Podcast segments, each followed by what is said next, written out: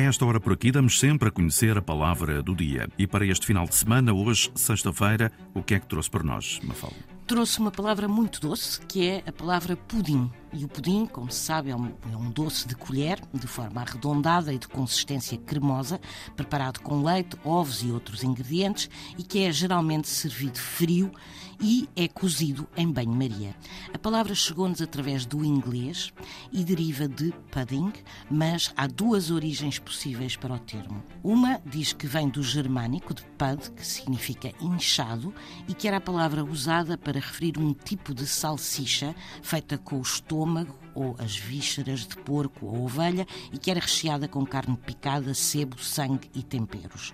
A outra possibilidade é que venha do francês, do antigo francês, de boudin, e boudin é também salsicha. Ora, a ligação entre estas salsichas e o doce pudim prende-se com a confecção, o facto de serem cozidos em banho-maria.